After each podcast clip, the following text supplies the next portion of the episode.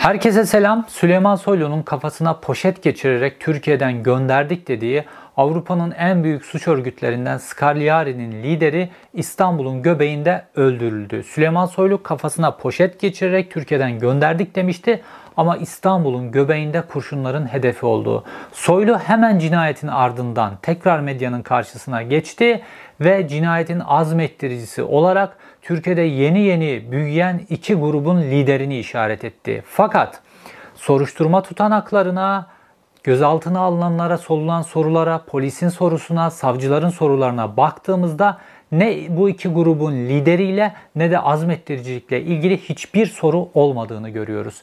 Cinayetin işlendiği silah ele geçirildi deniyor ama tutuklama tutanaklarında cinayetin işlendiği söylenen silahla ilgili hiçbir bilgi yok. Medya servis edilenlerle soruşturmanın ilerleyiş biçimi birbirinden tamamen ayrı. Çok farklı bir algı yönetiliyor. Süleyman Soylu uluslararası suç örgütleriyle Türkiye'deki yerel suç örgütleri arasında enteresan işler çeviriyor. Bunların hepsinin detaylarını bu uluslararası çaptaki cinayetin İstanbul'da neden işlendiğini ve bununla ilgili bütün detayları bulacağınız yine dop dolu, yine bilgi dolu bir video ile karşınızdayım.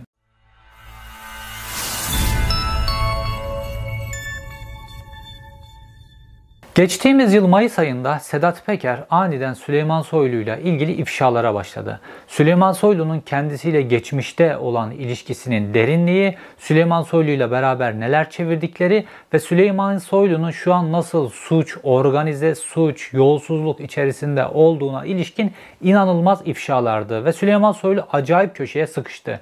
Sonrasında kendisini savunmak için bazı medya kurumlarına demeçler vermeye başladı. Bazı canlı yayınlara çıktı ve bu canlı yayınlarda kendisinin mafyayla ne kadar güçlü biçimde mücadele ettiğine bir örnek verdi. Dedi ki Dünyanın daha doğrusu Avrupa'nın en büyük suç örgütlerinden biri, Balkanlarda ismi anılınca herkesin titrediği suç örgütlerinden bir tanesi Scagliari'nin lideri Johan Vukotic'i kafasına poşet geçirerek Sırbistan'a gönderdim dedi. Ondan sonra herkes Scagliari suç örgütü Johan Vukotic ismini öğrendi. Sonrasında bununla ilgili araştırmalar yapıldı.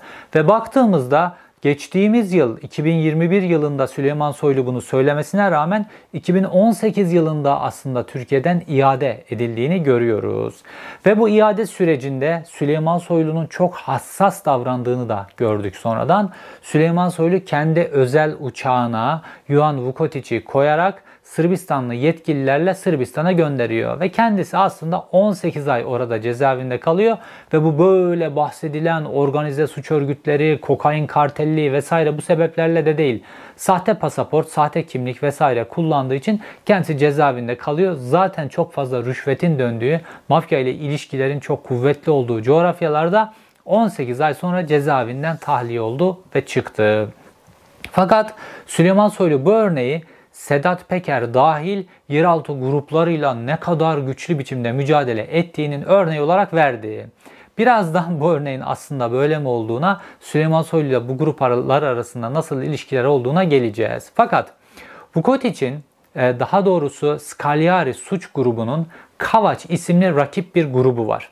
Bu iki grup arasında 6 yıldır çok kanlı bir savaş sürüyor ve 50'ye yakın insan hayatını kaybetti ve bu cinayetler restoranlarda, kafelerde, sokak ortalarında, bazen evlerin havaya uçurulmasıyla filan inanılmaz kanlı biçimde geçiyor. Ve şu an Avrupa medyasının da böyle çok üzerinde durduğu çok kanlı bir mafya e, çarpışmasıydı bu. Bunun başlangıcı 2015 yılında İspanya'da 300 kilogram bir kokain yakalatılıyor, kaybediliyor kokain ve bu sebeple Kavaç grubuyla Scagliari grubu birbirini suçluyorlar ve ondan sonra ikisinin arasında mücadele başladı. Ve bu mücadelede baktığımızda böyle üst seviyelerde adam öldürmede Kavaç grubunun Scagliari grubuna daha baskın olduğunu görüyoruz. Hatta bu Vukotic Türkiye'den iade edilip cezaevinde kaldığı 18 aylık sürede Vukotic'in babasını evinin önünde öldürdü Kavaç grubu. Vukotic'in iki yöneticisini, e, Vukotic'ten sonraki iki yöneticiyi daha doğrusu onları da Atina'da bir restoranda yemek yerken ailelerinin gözünün önünde otomatik tüfeklerle tarayıp öldürdüler. İnanılmaz kanlı bir savaştı. Sonrasında Vukotic tekrar tahliye olduktan sonra soluğu anlıyoruz ki bu cinayetten soluğu tekrar Türkiye'de almış.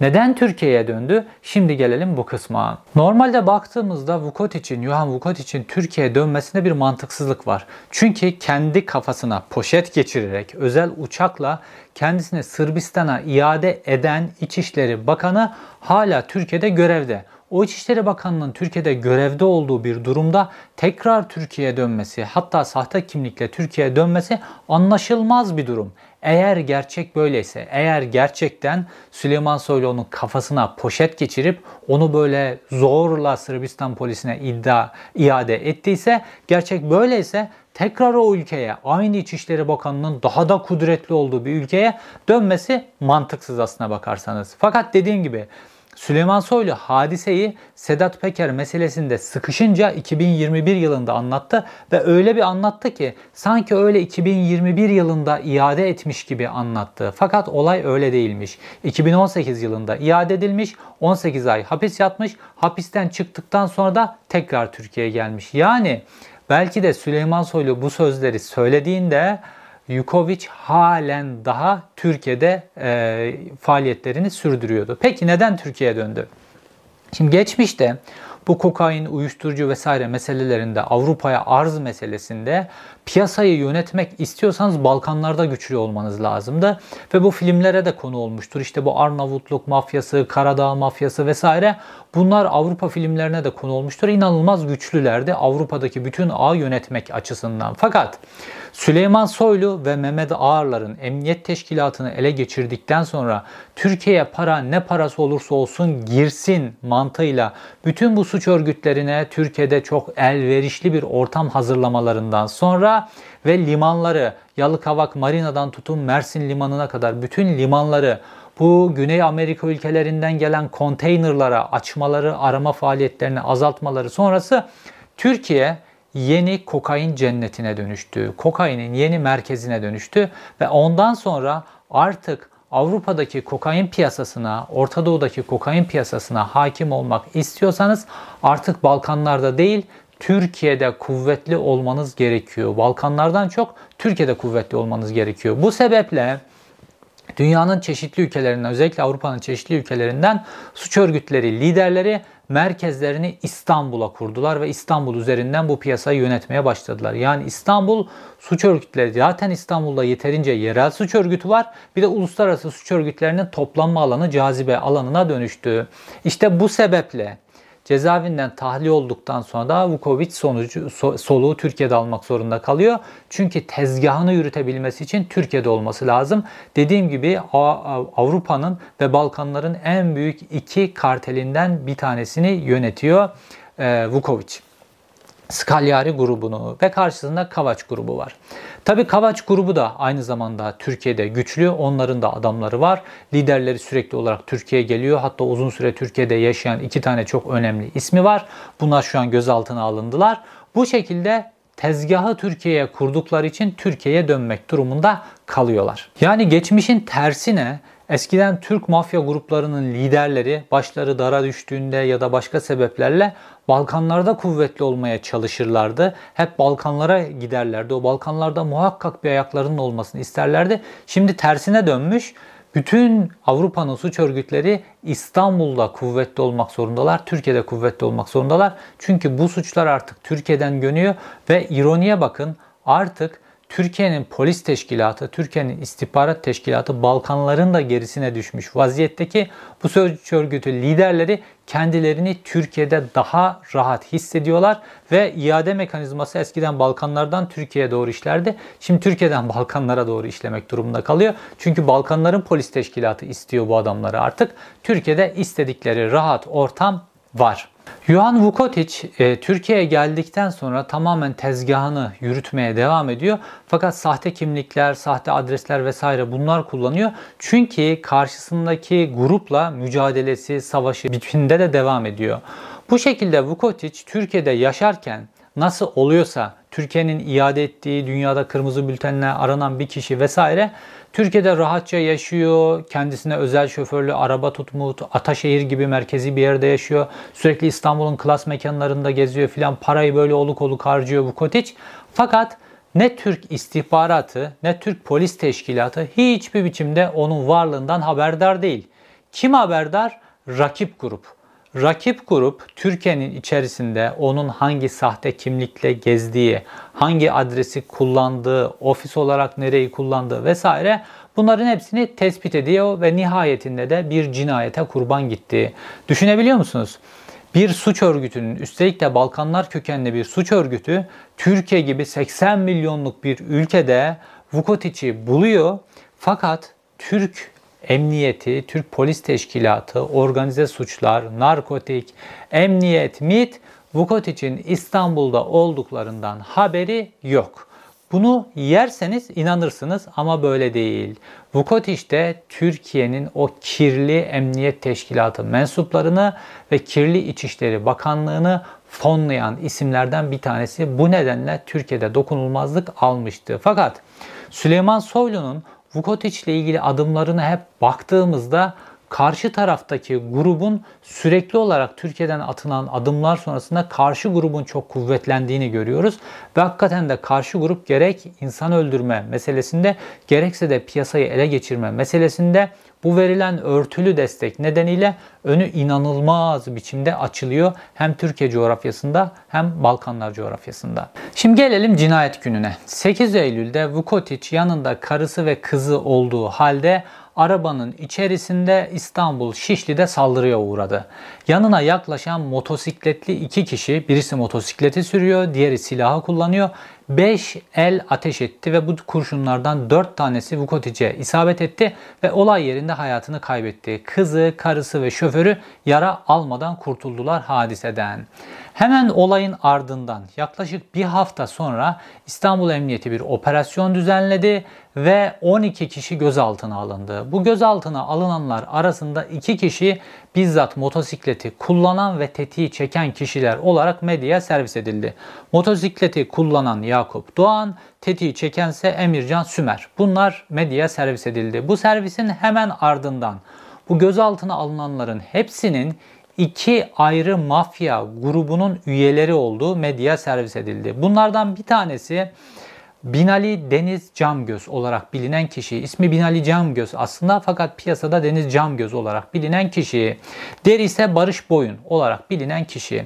Şimdi burası çok enteresan. Çünkü Deniz Camgöz Temmuz ayından beri Karadağ'da tutuklu.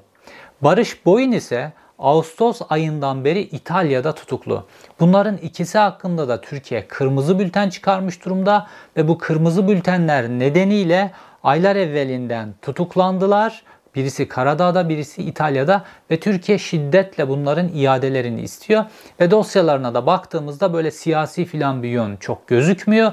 Dolayısıyla iadeleri Türkiye bastırırsa kuvvetle muhtemel iken bu iki isim uluslararası boyutta ses çıkaracak. Avrupa boyutunda ses çıkaracak. Uluslararası bir mafya liderini İstanbul'un göbeğinde öldürtüyorlar.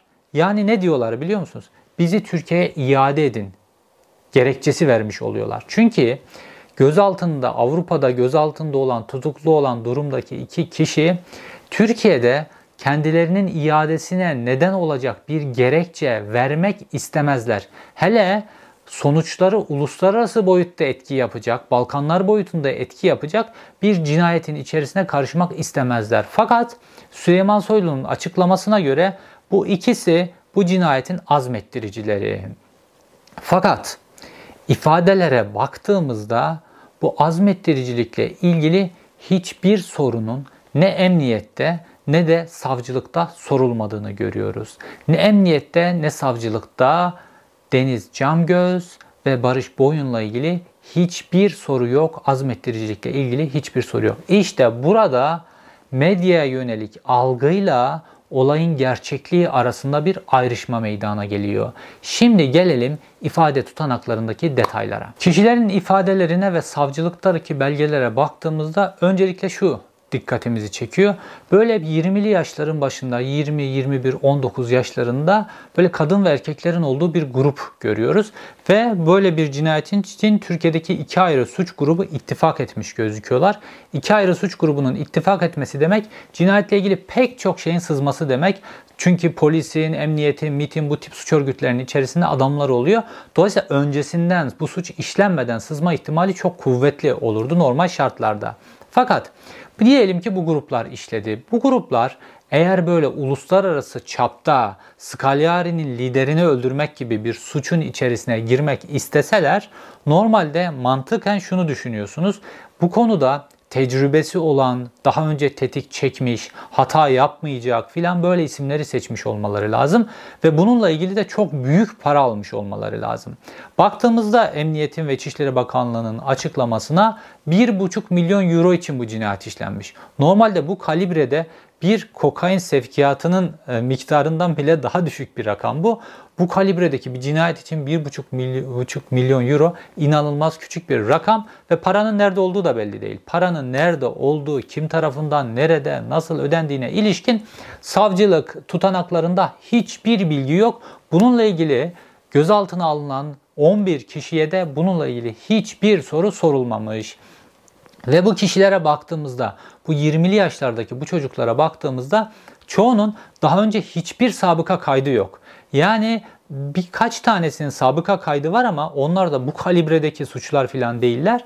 Bazılarında hiç sabıka kaydı yok. Hiç böyle sabıka kaydı olmayan bu işlere girişmiyor. Hele bir tanesi 19 yaşında bir tane kız. Bunlar bu işin içerisine girebilecek kalibrede insanlar gözükmüyorlar. Fakat olabilir de her şeyin ne olduğu adil bir yargılamanın sonucunda ortaya çıkacak. Fakat bu garip bir durum. Garipliği besleyen ikinci mesele de Süleyman Soylu Barış Boyun ve Deniz Camgöz'ü bu suikaste azmettiricilikle suçlamasına rağmen gözaltına alınanların ifadelerine baktığımızda siz Barış Boyun grubundan mısınız, siz Deniz Camgön, Camgöz grubundan mısınız diye hiçbir soru sorulmuyor. Azmettiricilikle ilgili hiçbir soru sorulmuyor. Bu son derece enteresan. Fakat medya yönelik algıyla emniyetteki ve savcılıkta yürütülen soruşturma tamamen birbirinden ayrı. Şimdi Süleyman Soylu bu iki e, suç grubu liderinin ismini ortaya attı. Ortaya atınca medyadaki algı inanılmaz köpürdü. Şimdi Soylu'nun bir başarıya ihtiyacı var bugünlerde. Milli İstihbarat Teşkilatı eliyle biliyorsunuz Sedat Peker'in en önemli isimlerinden bir tanesi Emre Olur alındı Türkiye'ye getirildi. Fakat bu Süleyman Soylu'nun aleyhine inanılmaz büyük bir koz. Şimdi Süleyman Soylu Emniyet Teşkilatı'na Mehmet Ağar'la birlikte hakim olabilir. Fakat yargıda Süleyman Soylu bu kadar kuvvetli değil. Şimdi Tayyip Erdoğan'ın, Süleyman Soylu ile Tayyip Erdoğan arasında bir gerilim olduğu biliniyor. Tayyip Erdoğan yargıya hakim. Tayyip Erdoğan'ın hükmettiği savcılardan bir tanesi Emre Olur'u çağırsa ve dese ki ifadende Süleyman Soylu ile ilgili ne biliyorsan Sedat Peker ne anlattıysa Süleyman Soylu ile ilgili ifadene geçir dese ne olacak? Bunun karşılığında Süleyman Soylu'nun bir şey yapması lazım. İşte Süleyman Soylu eğer Deniz Camgöz ve Barış Boyun'u Türkiye'ye getirirse ne diyecek? Türkiye'nin yeni büyüyen, Türkiye'nin yeni palazlanan ve Türkiye'deki mevcut mafya gruplarının yerini almakta aday olan iki tane büyük grubun liderini daha tazeyken kafalarını kopardım. İkisini de aldım diyecek. Bu Süleyman Soylu için hakikaten büyük bir sükse olur ve özellikle bu yeraltı dünyasında gayrimeşru alemde bu iki ismin namı böyle giderek yayılıyor böyle İzmir'den İstanbul'dan bu taraflara doğru böyle giderek yayılıyor. Dolayısıyla Süleyman Soylu'nun başarıya ihtiyacı var. Sorgularda sorulmayan bir konuda azmettiricilik. Şimdi eğer Scagliari gibi uluslararası çapta bir suç örgütünün liderini birileri öldürdüyse öldüren kişiler ayak takımıdır. Zaten baktığımızda 20'li yaşlarda kişileri almış polis. Polisin bu kişilere sorması gereken ve savcının bu kişilere sorması gereken bir numaralı soru ne biliyor musunuz? Kim sizi azmettirdi? Çünkü bu çocuklar Scagliari grubunu da bilmezler, Vukotic'i de bilmezler. Bunlar bu işi eğer bunlar yaptıysa ya da kim yaptıysa bu işlerin hepsinde azmettiriciler kullanılır. Birinci sorulacak sorulardan e, birisi ilk sorulacak sorulardan bir tanesi sizi kim azmettirdi sorusu. Fakat bununla ilgili de hiçbir soru sorulmuyor. Yine savcılıkta gündeme getirilmeyen konulardan bir tanesi de şu meşhur cinayetin işlendiği söylenen silah konusu. Medyaya servis edilen haberlerde cinayette işlenen silahın da bulunduğu söyleniyor. Fakat savcılığın tutuklamaya sevk ve e, sulh ceza hakimliğindeki tutuklama gerekçelerine bakıldığında işte HTS kayıtlarından bahsediliyor, bazı görüntülerden bahsediliyor vesaire detaylandırılıyor pek çok konu. Fakat bu cinayet silahından bahsedilmiyor. Fakat medyaya servis edilen haberde cinayet silahı bulunduk deniyor. Ve baktığınızda ne balistik inceleme, ne o suikaste kullanılmış mı vesaire ve katil denilen kişinin ev arkadaşı bu silah benim silahım diyor. Cinayette kullanılan silah olmadığını söylüyor. Şimdi bunların hepsinin ortaya çıkartılması adil bir yargılamayla olacak. Fakat baktığımızda savcılık ve emniyet ayağında soruşturmanın yürütülüş biçimi, sorulan sorulara baktığımızda medyaya servis edilen bilgilerden tamamen farklı. Medyada cinayet çözülmüş gözüküyor. Azmettiriciler belli, cinayet silahı ortada, nasıl işlendiği belli, polis 200 saatlik kamera kaydı çözmüş vesaire vesaire. Medyada inanılmaz detaylı biçimde haberler veriliyor. Fakat dönüp baktığımızda dosyada, dosyada sorulan sorularda azmettirici dahi sorulmuyor. Azmettirici olarak medyaya ismi verilen iki kişi gözaltına alınan kişilere sorulmuyor. İşte burada son derece çelişik bir durum var. Ve baktığımızda Süleyman Soylu Scagliari grubu gibi bir grubun liderinin e, katillerini böyle bir hafta içerisinde buluyor. Fakat Geçtiğimiz günlerde Cenk Çelik diye bir adam öldürüldü biliyorsunuz. Geçmişte işte Sedat Peker'le ilgili böyle küfürlü videolar çeken bir tipti ve Ümraniye'de öldürüldü. Ve onun cinayetini aydınlatmak çok daha basit bir şey. Ümraniye'de her taraf kamera kaynıyor. Fakat onun katili bir türlü bulunmuyor. Neden? O cinayet faili meçhul kalırsa ileride bu cinayeti Sedat Peker işledi diye bunu Sedat Peker'e bağlayıp oradan bir organize suç örgütü içerisinde silahlı eylemde var çıkartılabilir. Bu nedenle onu böyle katilini bilseler de hele onun dosyanın kapağını bir açmayın diye onu bekletiyorlar. Fakat Scagliari'de e, şapkadan sürekli tavşanlar çıkartılıyor. Fakat bunun bütün bunların sonucunda şöyle önemli bir durum var. Türkiye suç örgütlerinin cennetine dönüştürülmüş durumda. Artık Balkanlardaki suç örgütlü liderleri de Türkiye'ye geliyorlar ve özellikle kokain başta olmak üzere pek çok alanda Türkiye artık Avrupa'nın suç merkezi haline gelmiş durumda. Bu nedenle de Türkiye gri listeye alındı kara para meselesinde. Gri listeye Türkiye alınca ne oldu biliyor musunuz? Gerçek yatırımcılar, Türkiye gerçek yatırım yapan ve yurt dışında yatırım yapacak Türk iş adamlarının, gerçek iş adamlarının işleri o kadar zorlaştı ki bazen normal insanlar bile Türkiye'den Avrupa'ya, Avrupa'dan Türkiye EFT yaparken bu gri listeye alınma nedeniyle bazı şeylere takılıyorlar. Ee, ve paraları bir ay, iki ay bloke oluyor. Zor bela paralarını açtırıyorlar. Böyle zorluklar oldu. Fakat birilerinin cebi doluyor. Böyle polis sürekli şov yapıyor ya. Mesela bu Scagliari dosyasında gözaltına alınanların hepsine ellerine arkadan ters kelepçe yapıp plastik kelepçe takmışlar. O plastik kelepçeyi de arkadan tutup kaldırdığınızda ister istemez başınız aşağıya iniyor. Başlarını da bastırıyorlar. Böyle polis sürekli daha suçlu olup olmadığı bile belli olmamış, suçlu olsa bile böyle işkence vaziyetinde insanları götüremezsiniz. Zaten eli arkadan kelepçeli. Normal götür arabaya bindir. Yapabileceği hiçbir şey yok zaten. Fakat polis böyle bir gövde gösterisi yapıyor. Herkesin kafasını aşağıya bastırıyor, ellerini yukarıya kaldırıyor vesaire. Ama o polislerin amirleri, o organize suçlarla mücadele şubesinin amirleri pek çok dosyada da gördük ve bunları size anlattım suç örgütlerinden maaşa bağlanmış durumdalar. Yani amirleri suç örgütlerinin liderlerinin karşısında boyun kırıyorlar. Öyle mafya gruplarının böyle küçük adamlarını filan gözaltına aldıklarında da bunları ters kelepçeyle kafalarına bastırarak filan böyle gözaltına alıp gövde gösterisi yapıyorlar. Esas gövde gösterisi yapacaksanız Türkiye'yi Balkanların Avrupa'daki Afganistan kökenli, Afrika kökenli ne kadar suç örgütü lideri varsa Bunları İstanbul'un meskeni yapmayarak gövde gösterisi yapacaktınız. Bunları Türkiye'ye giremez hale getirerek gövde gösterisi yapacaktınız. Fakat mafya, uluslararası mafya artık kanlı hesaplaşmalarını İstanbul'un sokaklarında yapıyorlar. Olayı bu noktaya kadar getirdiler. Ve bir diğer yönü konunun Süleyman Soylu ile ilgili yönü Soylu diyor ki işte okulların kenarında, okulların etrafında uyuşturucu satan birisini görürseniz ayağını kırın, kafasını kırın diye polise talimat verdim. Sürekli böyle hamasi işler.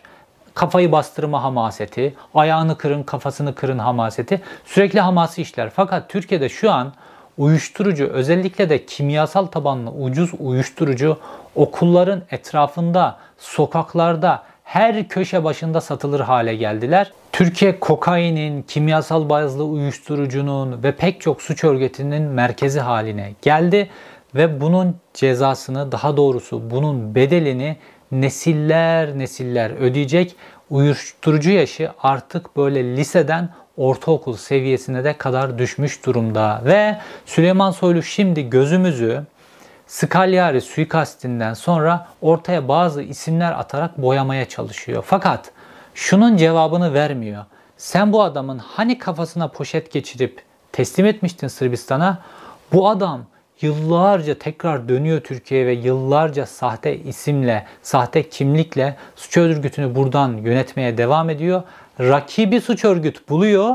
Sen nasıl bulamadın bu adamı burada? Kimse bu soruyu Süleyman Soylu'ya sormuyor. Fakat ben buradan bu soruyu Süleyman Soylu'ya soruyorum. Artı Vukovic'i öldüren grubun şu an gözaltında olan liderlerinin daha doğrusu iki önemli isminin, İstanbul'daki iki önemli isminin üzerinden gerçek Türk kimlikleri çıktı. Gerçek Türk kimlikleri.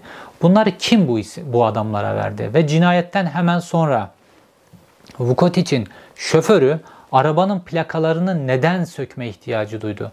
Yoksa o araba böyle güvenlik şeritlerinden oradan buradan rahat geçecek, durdurulmayacak vesaire böyle bir plaka mı taşıyordu? Bu sebeple mi böyle plakaları acil biçimde sökme, sökme ihtiyacı duydu? Ve Süleyman Soylu'nun kontrolünde, Mehmet Ağar'ların kontrolünde Balkanlardaki uyuşturucu parasını Türkiye'ye çekmek için nasıl angajmanların içerisine girildi ve Scagliari grubunu zayıflatarak diğer grubun önünü açmakla ilgili emniyete talimatlar mı verildi? Neden Süleyman Soylu'nun bütün adımları Scagliari grubunun önünü kapatırken onun rakip grubunun hep işine yarayacak şekilde devam ediyor. Uluslararası suç örgütlerinin Türkiye'deki faaliyetlerinin peşine Türkiye'deki bütün gazeteciler düşmeli. Çünkü bu suç örgütlerinin yönettikleri paralar o kadar büyük ki iktidarları satın alabilecek büyüklükte paraları yönetiyorlar bu suç örgütleri ve bu suç örgütlerinin faaliyetlerine baktığınızda Türkiye'de iktidardaki köşe başındaki isimlerin hepsiyle bağlantılarını göreceksiniz. Dolayısıyla bu konu gazetecilik açısından takip edilmesi gereken en önemli konulardan bir tanesi. Ben de kanalımda bu konuları detaylı biçimde takip etmeye devam edeceğim. İzlediğiniz için teşekkür ederim. Bir sonraki videoda görüşmek üzere.